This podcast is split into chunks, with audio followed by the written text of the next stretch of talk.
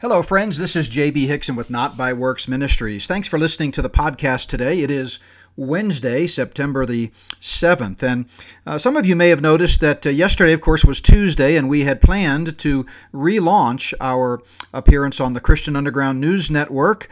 As you know, for about a year and a half, we've had the privilege of working with that ministry every week in a weekly podcast. And Curtis Chamberlain, the director of that ministry, came down with COVID and got really, really sick. I mean, he was down for the count.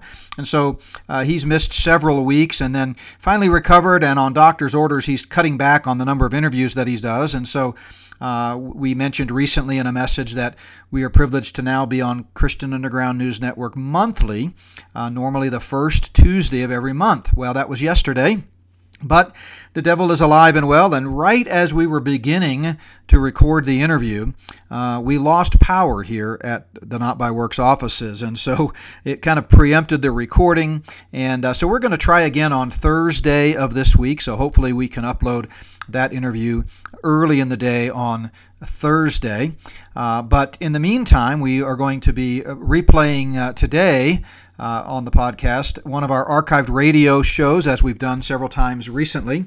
Wanted to kind of give you a quick update about that. As you know, for the months of September and October, we're not going to be doing our live stream from Plum Creek Chapel on Wednesday nights. I'm going to be taking a break for those 2 months from the midweek service to finish up Volume 2 of my book, Spirit of the Antichrist, and I'll have more to say about that in a moment.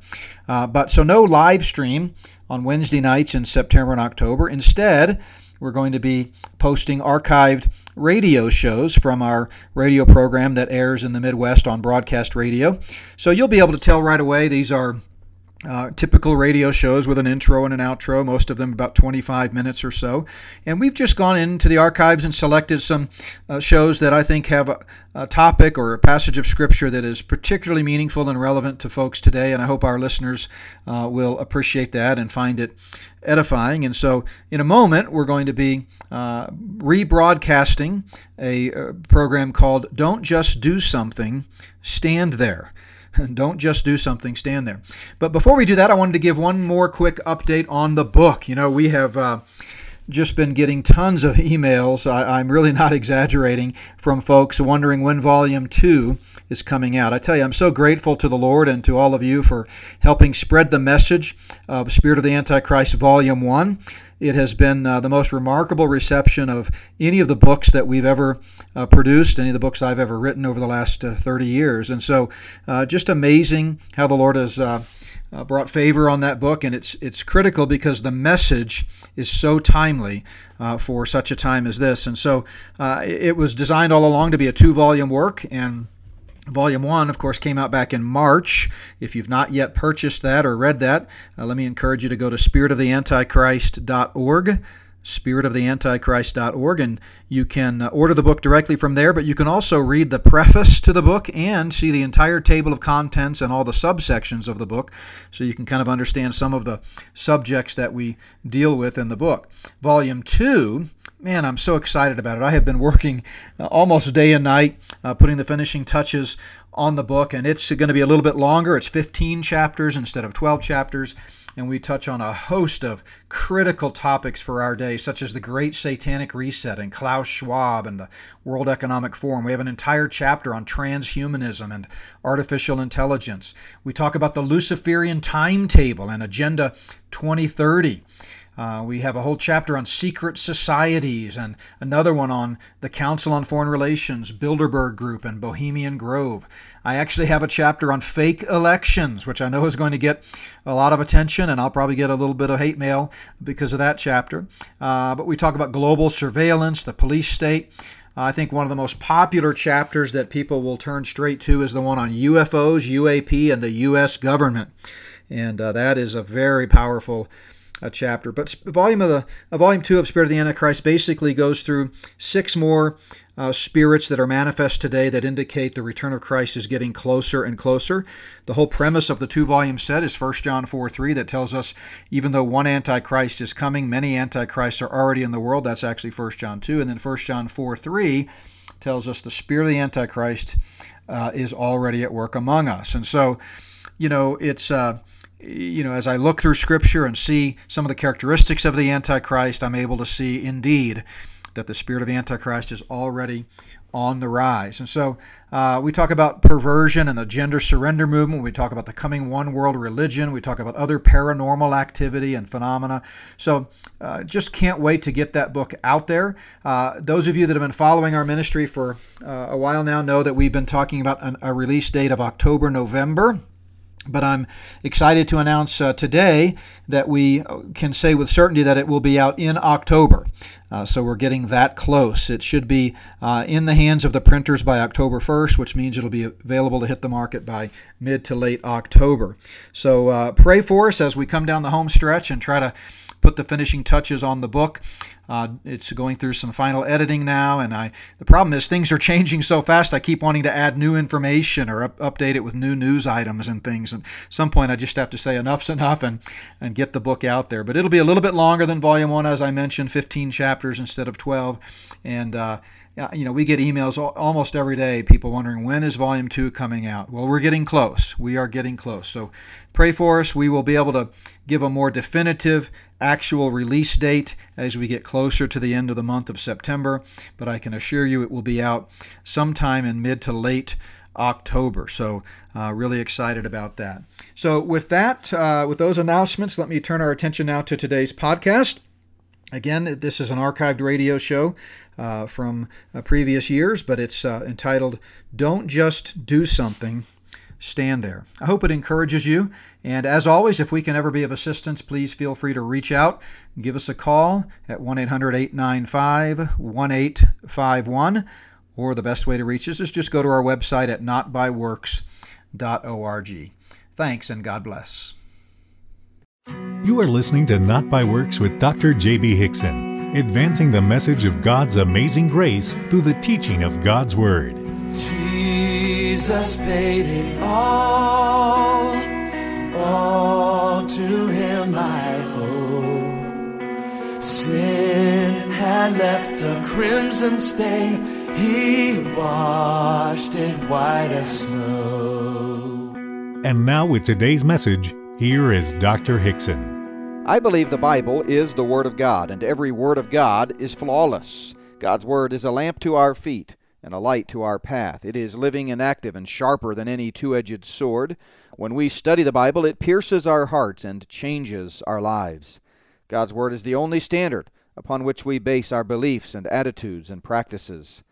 When God gave us the written Word of God, the Creator of the universe revealed to us everything we need for life and godliness.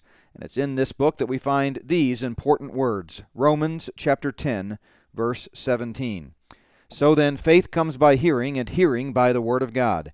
And that means that faith, for those who are lost and need to be saved from the penalty of sin, comes by hearing the Word of God, and specifically hearing the gospel that the Word of God proclaims, the good news that Jesus Christ died for our sins and rose from the dead, and faith for those who are already saved to grow spiritually mature day by day also comes by hearing the Word of God.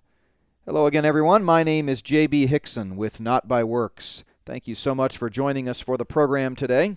I invite you to turn with me to the book of 1 Kings Chapter 19, 1 Kings chapter 19. As we look at a familiar Old Testament story, as a child, this was always one of my favorite Old Testament narratives.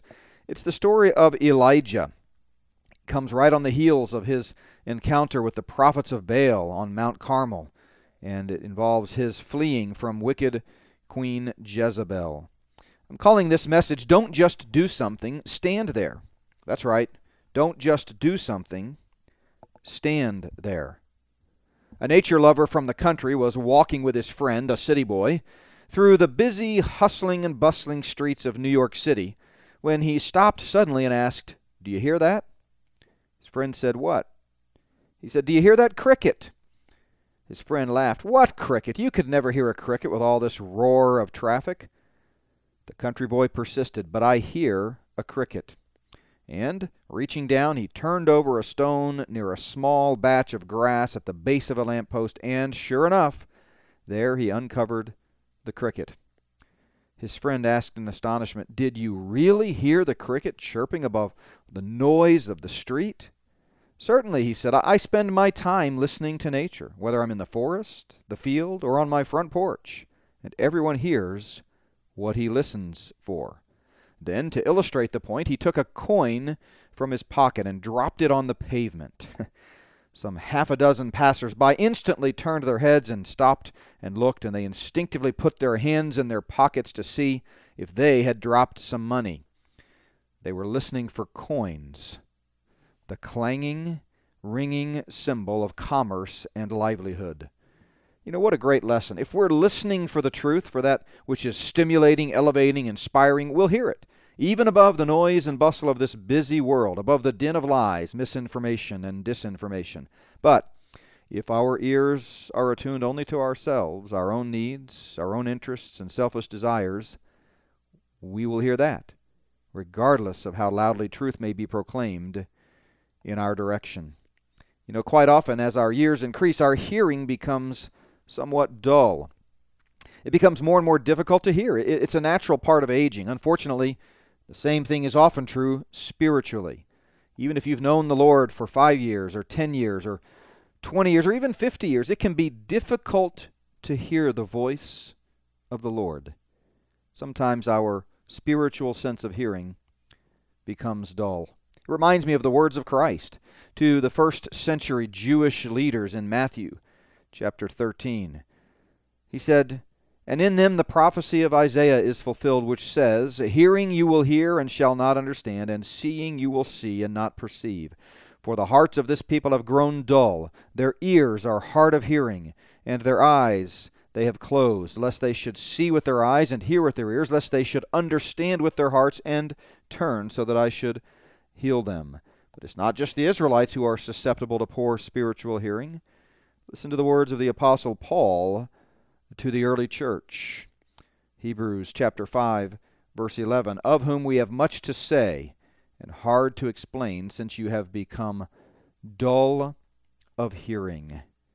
Dull of hearing. By the way, I know our astute listeners will recognize that I said the words of the Apostle Paul. I've always understood that Paul wrote Hebrews.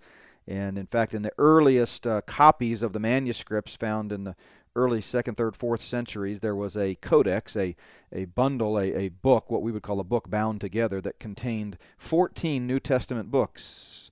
And they were the 13 epistles of Paul and Hebrews, just one of many external indications that Paul may have written Hebrews. But we don't know for sure. Hebrews is anonymous. But what we do know is the writer of Hebrews was talking about a people in the mid-60s A.D. in the church age who were dull of hearing. How's your hearing? Maybe you've been a Christian so long you've allowed the traditions and status quo to dull your sense of hearing. When the Lord speaks to your heart, you can't hear Him because you're out of practice. Maybe you've been serving the Lord so long you no longer need His input and advice. Or maybe you've only been a Christian for a short while, yet you're so busy doing things for the Lord that you fail to hear His voice speaking to you over the loud clamoring of your acts of Christian service. And as a result, you find yourself missing the presence of the Lord in your life when He gently speaks to your heart. Whatever the reason may be, I'm afraid it's quite easy for us to miss the presence of the Lord in our lives because we can't hear the Holy Spirit speaking to our heart. Let me ask you, when's the last time you distinctly remember sensing the clear direction of the Holy Spirit in your life? How long has it been since you came under the conviction of the Lord as He led you to take certain action in your Christian life? See, before the Lord can use you to make a difference in the world around you, you've got to be able to hear His voice. How does the Lord communicate with us today? Well, we say it at the beginning of each of our radio programs. So then faith comes by hearing, and hearing by the Word of God. Romans 10:17. The Word of God is key, but we also need to hear the gentle, still, small voice of the Holy Spirit as He illumines the Word of God and helps us apply and embrace and welcome the teachings of God's Word. 1 Kings 19, verses 9 to 18, records an amazing encounter between Elijah, the prophet, and God. I mean, here's one of the most famous prophets of God who had just finished witnessing and orchestrating arguably one of the most incredible displays of God's power ever seen on the face of the earth. And yet, nevertheless, he finds himself running scared from a wicked lady named Jezebel. You know, this is really an amazing story. You remember the context in 1 Kings chapter 18. Elijah has that incredible victory over Mount Carmel. And then the drought ends, and then Ahab finds that Jezebel is after him. So it says in the beginning of chapter 19, Ahab told Jezebel all that Elijah had done and also how he had executed all the prophets with the sword. So then Jezebel sent a messenger to Elijah, saying, "So let the gods do to me, and more also, if I do not make your life as the life of one of them by tomorrow about this time." And what does Elijah do? Does he stand tall and trust the Lord and stand up and with great amazing courage, just as he had done when he saw God rain down fire out of heaven? Nope. He runs for his life. And by the way, that phrase, run for your life, is actually a biblical phrase. It comes from this very passage in the Hebrew text in 1 Kings 19, verse 3. It says, "And when he saw that," that's Elijah, "he arose and ran for his life. And he prayed later that he might die. He said, 'It is enough now, Lord, take my life, for I am no better than my father.'" So here he goes from being at the height of victory to the depths of despair. The Lord provides for him. And then eventually we get to verse 9, and it says, "There he went into a cave, and he spent the night in that place. And behold, the word of the Lord came to him and said to him, 'What are you doing here, Elijah?' So he said," listen to Elijah's response, "'I have been very zealous for the Lord God of hosts, for the children of Israel have forsaken your covenant, torn down your altars, and killed your prophets with the sword, and I alone am left, and they seek to take my life.'" Poor me is what Elijah is essentially saying. And then he said, this is the Lord responding, "Go out and stand on the mountain before the Lord. And behold, the Lord passed by, and a great and strong wind tore into the mountains and broke the rocks in pieces before the Lord. But the Lord was not in the wind. And after the wind, an earthquake. But the Lord was not in the earthquake. And after the earthquake, a fire. But the Lord was not in the fire. And after the fire, a still small voice. So it was, when Elijah heard it, that he wrapped his face in his mantle and went out and stood at the entrance of the cave. Suddenly a voice came to him and said, 'What are you doing here, Elijah?'" It's interesting, the Lord asked him the same question twice. "And he said, 'I have been very zealous for the Lord God of hosts, because the children of Israel have forsaken your covenant, torn down your altars, and killed your prophets with the sword. I alone am left, and they seek to take my life.' Then the Lord said to him, 'Go, return on your way to the wilderness of Damascus, and when you arrive, anoint Haziel as king over Syria. Also you shall anoint Jehu the son of Nimshi as king over Israel, and Elisha the son of Shaphat of Abel Meheloah you shall anoint as prophet in your place. It shall be that whoever escapes the sword of Haziel, Jehu will kill, and whoever escapes the sword of Jehu, Elisha will kill. Yet I have reserved 7,000 in Israel, all whose knees have not bowed to Baal, and every mouth that has not kissed him.'" What a great, great story. And there's so many things we can take away in terms of just general life lessons that we see illustrated in this story. Remember, Old Testament narratives don't give us doctrine directly. They illustrate principles that are taught explicitly elsewhere in Scripture, and we see a lot of them here. And what I'd like to point out is just four keys to recognizing the presence of the Lord in your life, because if none other than the great prophet Elijah can, in a short period of time, go from being on top of the world, so to speak, really in a great place with the Lord, communing with the Lord, being used of the Lord, recognizing the Lord's hand of blessing and power in his life, to subsequently doubting the Lord's presence, wanting to die, feeling alone, feeling like God is not doing anything, then certainly we can fall prey to the same types of feelings. And we need to recognize the presence of the Lord in our life, and we need to learn from Elijah's mistakes. And I think the first principle is this: don't just do something, stand there. That's the title of the message, and I think it's the first key to recognizing the Lord's presence in our life. Don't just do something, stand there. The Lord said, go out and stand on the mountain. In other words, don't confront Ahab, don't prophesy drought, don't raise the widow's son from the dead, don't challenge Ahab to a duel, don't judge the wicked prophets of Baal, don't prophesy rain. Just stop for a minute and stand there. I'm about to pass by.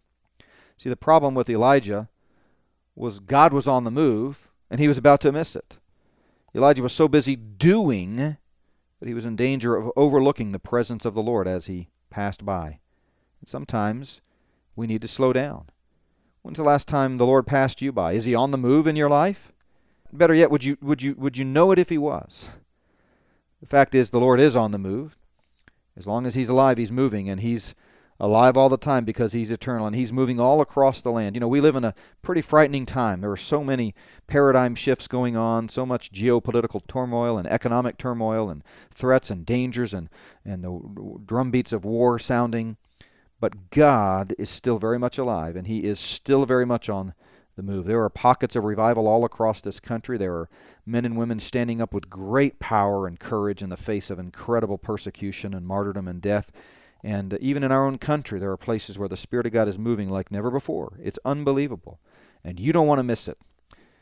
Psalm 46:10, David said, "Be still and know that I am God." By the way, that passage in its original context in the Hebrew is not just talking about sort of sitting still and listening. It's literally, a better Hebrew translation would be cease fighting, cease the war. Let the Lord fight for you. Stop striving.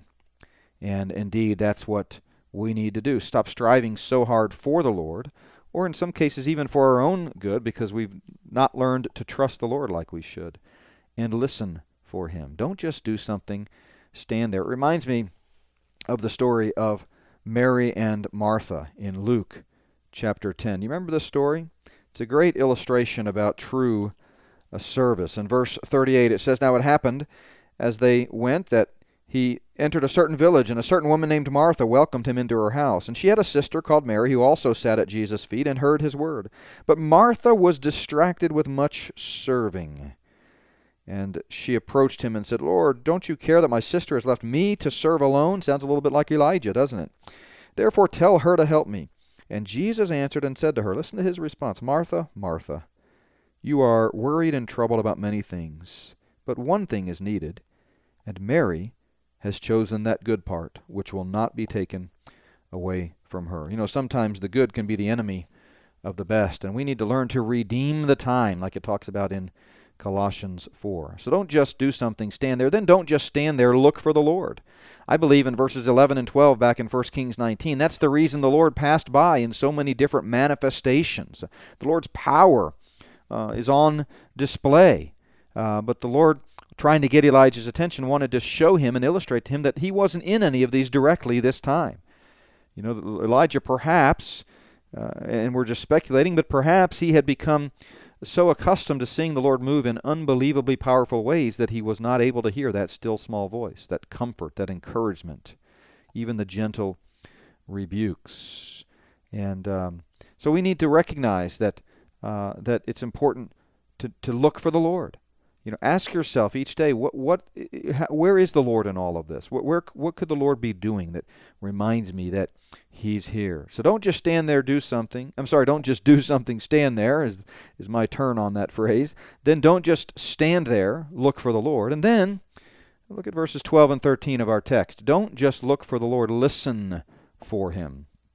Evidently, Elijah had retreated into a cave to hide from the wind and earthquake and fire. You know, it's interesting, the Lord asked him twice the same question. I think the first time, the emphasis is on, what are you doing here, Elijah? Because Elijah had fled. Many remember he ran for his life, and he was not where God wanted him. But the next time, he was right where God wanted him, because, you know, the Lord had called him out. And this time, I think the emphasis is on, what are you doing? What are you doing, Elijah? You know, you ever say that to your kids when they're doing something crazy or caught with their hand in the cookie jar? What are you doing? You know, that's kind of the idea here that the Lord was talking to Elijah. And so he says, don't just look for the Lord, listen for him. You know, the Lord's direction is readily available. That voice meant that God's direction was there. Never mind his power. What Elijah longed for right now had appeared, and that was the instruction of the Lord. True to his promise, the Lord was passing by Elijah. Elijah recognized the voice of the Lord, and he acted upon it at once. He covered his face so as not to be blinded by God's glory, and he went out to meet the Lord. Are you listening for the Lord? Have you heard him lately? And sometimes we'll just stop and stand still for a moment, then look for the Lord and listen for Him. We're sure to hear that still small voice speaking to our hearts, but not in a mystical way. How do we listen for the Lord?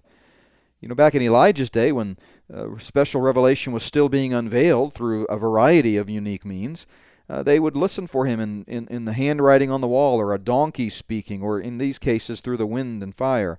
How does the Lord speak to us today? Through the Word of God. Remember, so then faith comes by hearing, and hearing by the Word of God. God's Word tells us everything we need. If you haven't heard the still small voice of the Lord in a while, ask yourself, how often are you in the Word of God?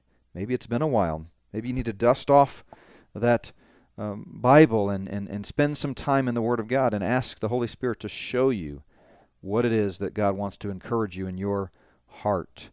You know, we all like to retreat into caves. I think it's sometimes our cave of comfort, our cave of tradition. Maybe it's a cave of fear. What are you afraid of? Or a cave of doubt.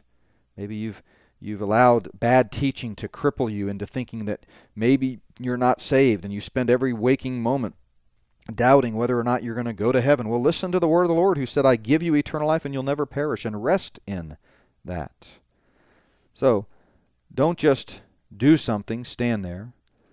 Don't just stand there, look for the Lord. Don't just look for the Lord, but listen for Him. And then don't just listen for Him, but answer Him. Answer Him. There's one final thing Elijah had to do. It wasn't enough just to stand there and look and listen. He had to answer. The Lord said, what are you doing here? And Elijah responds, you know. Why do you think God asked Elijah that question? I think He was asking Elijah to take a moment to reevaluate and to check his heart and to check his life and ministry and sort of look around him and say, how did I get to this point? What have I done right? What have I done wrong? And certainly, in just a short time, Elijah had gone from being an incredible example of faithfulness and steadfastness in great adversity to being weak and not exercising faith. And so he asks him, you know, what are you doing there? And Elijah repeats the same question, but this time he was ready to hear his own answer and ready to hear the Lord's gentle rebuke in response. You know, the Lord used Elijah next. He allowed him to anoint the new kings of the north and the south and to put the mantle on Elisha. And God was not through with Elijah just yet, but He had to get his attention first. Well, what about you? Has your spiritual life hit a stalemate? Maybe it's because you haven't heard the voice of the Lord lately. Have you heard the Lord recently? Or has your spiritual sense of hearing gone dull with time and busyness, so that all you can hear is the hustle and bustle and the normal din of everyday life? But let me ask you, better yet, let's ask ourselves, what are you doing here? It's time to come out of our caves and stand before the Lord and answer Him. These are critical times. It's time for us to be put on the spot and say, you know what, I'm ready. I'm ready to reignite the fire. I'm ready to do a new work. I'm ready to go where you want me to go and be who you want me to be. So slow down. Be alert. Get into the Word of God. And then take action. Remember, James said that it's not just the hearers of the Word, but the doers of the Word who are blessed in what they do.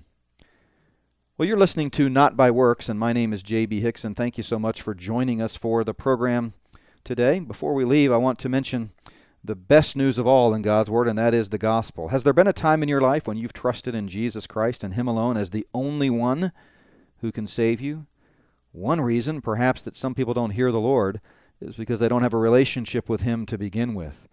Everyone is born a sinner and needs a Savior, and the only Savior and the only hope for salvation is Jesus Christ, who died in substitutionary atonement for the sins of the world. And He's the only one who can forgive your sin and give you the gift of eternal life. Have you trusted Him today? If not, we would love to hear from you and talk with you more about the gospel, or you can even, in simple faith, trust the Lord right now as you're listening to this program. Just say, Lord, I know I'm a sinner and I cannot save myself, and I'm trusting You and what You did for me on the cross as my only hope of salvation. Well, we invite you to join us again next time as we look to the Word of God to strengthen our faith and change our lives. Oh, praise the one who paid my debt and raised this life up from the dead. Not By Works Ministries is committed to promoting the clear gospel message that eternal life is a free gift, available only through faith in Jesus Christ alone, who died and rose again for our sins. We seek to advance this clear message of God's amazing grace through our daily radio program and through a nationwide conference speaking ministry on a variety of biblical topics. We also have books, DVDs, CDs, and other biblical resources available through our online store at notbyworks.org. To learn more about our ministry or to schedule a Not By Works conference, please visit notbyworks.org. If you share our passion for the clarity, accuracy, and urgency of the gospel, we invite you to join us in this mission by financially supporting our ministry. For a gift of any amount, we would like to send you a copy of Dr. Hixson's book, The Gospel Unplugged, Good News, Plain and Simple. You may donate online at notbyworks.org or by calling 1-800-895-1851. That's 1-800-895-1851.